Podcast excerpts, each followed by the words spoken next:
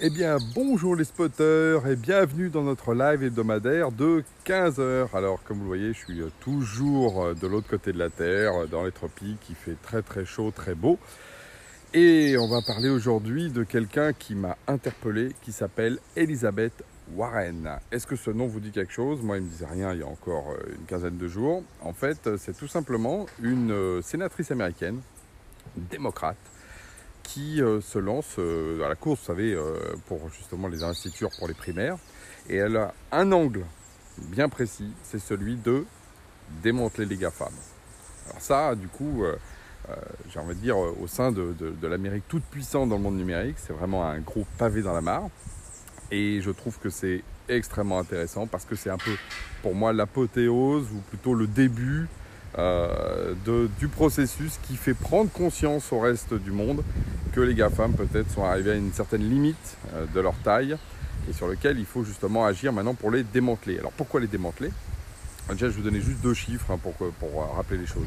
Aujourd'hui, les GAFAM, c'est plus de 7 à 800 millions de dollars euh, de, chiffre d'affaires par an, presque avec une croissance qui nous amène quasiment à, à un milliard de dollars bientôt c'est l'équivalent du PIB euh, de pays comme les Pays-Bas, hein, par exemple. Hein. Donc vous voyez, ça vous donne un peu la, puissance des bêtes.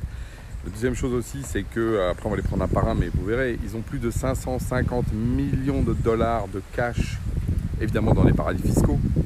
Ça, ça représente l'équivalent du PIB de la Suède. Donc je ne sais pas si ça vous donne la, puissance économique. Et deuxièmement, et quand on les prend euh, chacun, bah, ils sont effectivement devenus des gros, gros, gros monopoles, et avec tous les problèmes que ça pose. Alors quand on dit GAFAM, c'est qui? Google, Apple, Facebook, Amazon et Microsoft.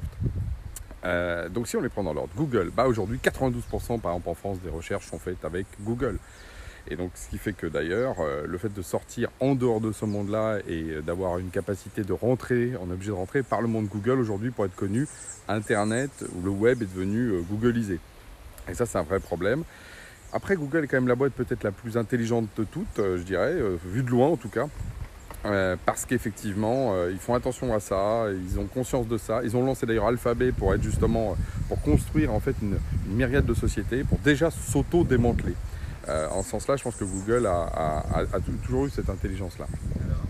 Et deuxième, c'est Apple. Alors Apple, bah, vous connaissez, hein, c'est un monde qui est fermé. Et par exemple, là, on a un cas très typique de pourquoi est-ce qu'il faut les démanteler ou pourquoi est-ce qu'il faut séparer leurs activités.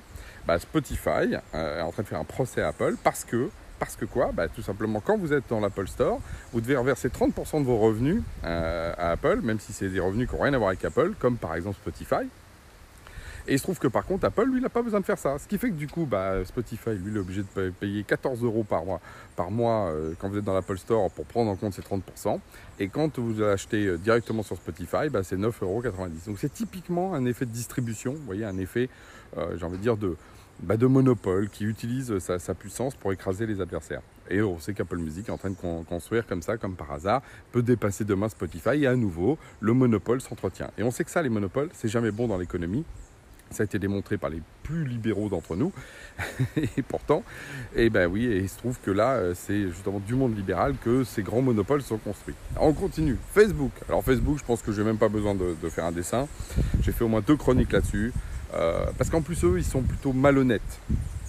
Euh, au monopole se rajoute un peu la malhonnêteté, comme par exemple le fait de dire non, non, mais vos données, puis en fait, ils les vendaient euh, par derrière, avec des accords qui dépendaient d'ailleurs de la taille des acteurs avec lesquels ils étaient. Bon, bref, on voit bien que là, on est face à quelqu'un qui est pas forcément même responsable de sa puissance. Hein. comme on disait, vous savez, le héros disent quand on a des grands pouvoirs, il faut avoir des grandes responsabilités. Ben, eux, ils ont des grands pouvoirs, mais enfin, ils ont oublié de prendre des responsabilités. Je pense que Zuckerberg a même des, problèmes qui lui arrivera à un moment donné parce qu'il a trop joué avec les limites. Bon. Trois, euh, celui d'après, c'est Amazon. Alors Amazon, très intéressant parce que finalement, c'est un empire, c'est une pieuvre. C'est pas seulement justement les magasins, le magasin en ligne, c'est aussi aujourd'hui toute la partie web, euh, Amazon Web Services. Euh, Jeff Bezos, c'est quand même quelqu'un d'assez incroyable dans, sa constitution. Mais enfin, ça pose quand même des problèmes parce qu'aujourd'hui, oui, dans sa marketplace, bah, il vend ses propres produits. Et en fait, on va vivre euh, bah, on vit déjà, hein, mais dans le monde numérique, ce qu'on a vécu avec la grande distribution, sauf que là, dans la grande distribution, il y avait au moins une dizaine d'enseignes. là, il n'y en a plus qu'une. Donc c'est pire. Et là, ça devient carrément même dangereux pour tous les producteurs. Ok. Et puis euh, le, dernier pour la route, c'est quand même Microsoft. Microsoft qui a effectivement un beau monopole dans le monde plutôt B2B, dans le côté bureautique, etc. Euh, et qui pose des problèmes tout simplement d'accès euh, pour les autres systèmes. Voilà, parce que quand vous êtes aujourd'hui, vous avez Microsoft, vous n'avez pas forcément la possibilité facilement d'ajouter votre propre application. C'est tout un parcours, c'est eux qui décident. Et évidemment, ils décident comme par hasard en fonction de leur stratégie et ils poussent leur pion, ce que tout le monde trouve normal en termes d'entreprise.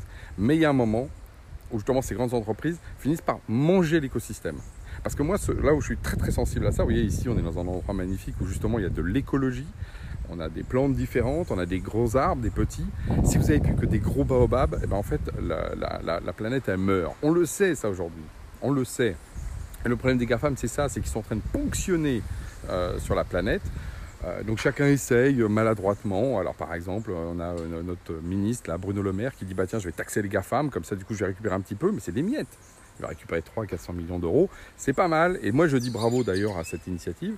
Mais le vrai sujet de fond, c'est qu'il ne faudrait pas avoir des boîtes aussi grosses parce que ça pose des problèmes tout simplement d'écologie économique et qu'aujourd'hui, on a, on a envie d'avoir des choses différentes. On a envie que dans chaque pays, il y ait un Google, on a envie que dans chaque pays, il y ait des Facebook, qu'il y ait des choses différentes, qu'on découvre un peu aussi des, des, éléments comme ça, qu'on travaille plutôt d'ailleurs à comment est-ce qu'on peut partager les données, plutôt que d'avoir qu'une seule personne qui détient toutes nos données. Ça, ça, pose des problèmes de risque, ça pose tous les problèmes que, que, ça peut poser. Ça peut poser des problèmes de dictature le jour où il y a justement quelqu'un de mal intentionné qui s'en empare. Donc, là-dessus, moi, il n'y a pas photo démanteler les GAFAM. Moi, j'ai même personnellement une position assez euh, drastique là-dessus. Je considère que toute entreprise de plus de 10 000 personnes employées devrait se splitter en, autant d'entités. Euh, le monde s'en porterait beaucoup mieux. Je veux dire, ces gros mastodontes n'amènent généralement, en fait, pas du tout les services qu'on attend, mais plutôt au contraire, le fait de capter la valeur. Euh, et après, ils nous endorment, parce que comme il n'y a pas d'autre solution, bah oui, on, s'endort. Puis après, pour monter depuis un brin d'herbe jusqu'à un baobab, ben là, du coup, c'est très difficile. Puis les gens disent Oh oui, vous n'y arrivez pas. Ben oui, mais c'est normal parce qu'il n'y a plus assez de, soleil. Donc après, la question, c'est de savoir qu'est-ce qu'on préfère tuer la terre ou alors justement, on veut voir un énorme baobab. Je pense qu'on a tous envie de cette volonté de puissance, mais qu'il faut savoir se limiter. C'est la tempérance des anciens, c'est la tempérance justement des philosophes grecs qui disaient qu'il fallait savoir euh, raison garder en tout. C'est un exemple typique. Alors je pense que ça va. Revenir à Elizabeth Warren, est-ce qu'elle deviendra présidente? Bah, Tant mieux, euh, je ne sais pas, je ne connais pas le fond politique autre que ces questions-là, pour être précis. Par contre, ce que je sais, c'est qu'elle a mis le doigt sur un sujet crucial qui va être un élément de la campagne américaine. Sur ce, je vous donne rendez-vous à la semaine prochaine et sans doute retour à la métropole. Voilà, sur ce, profitez bien, au revoir.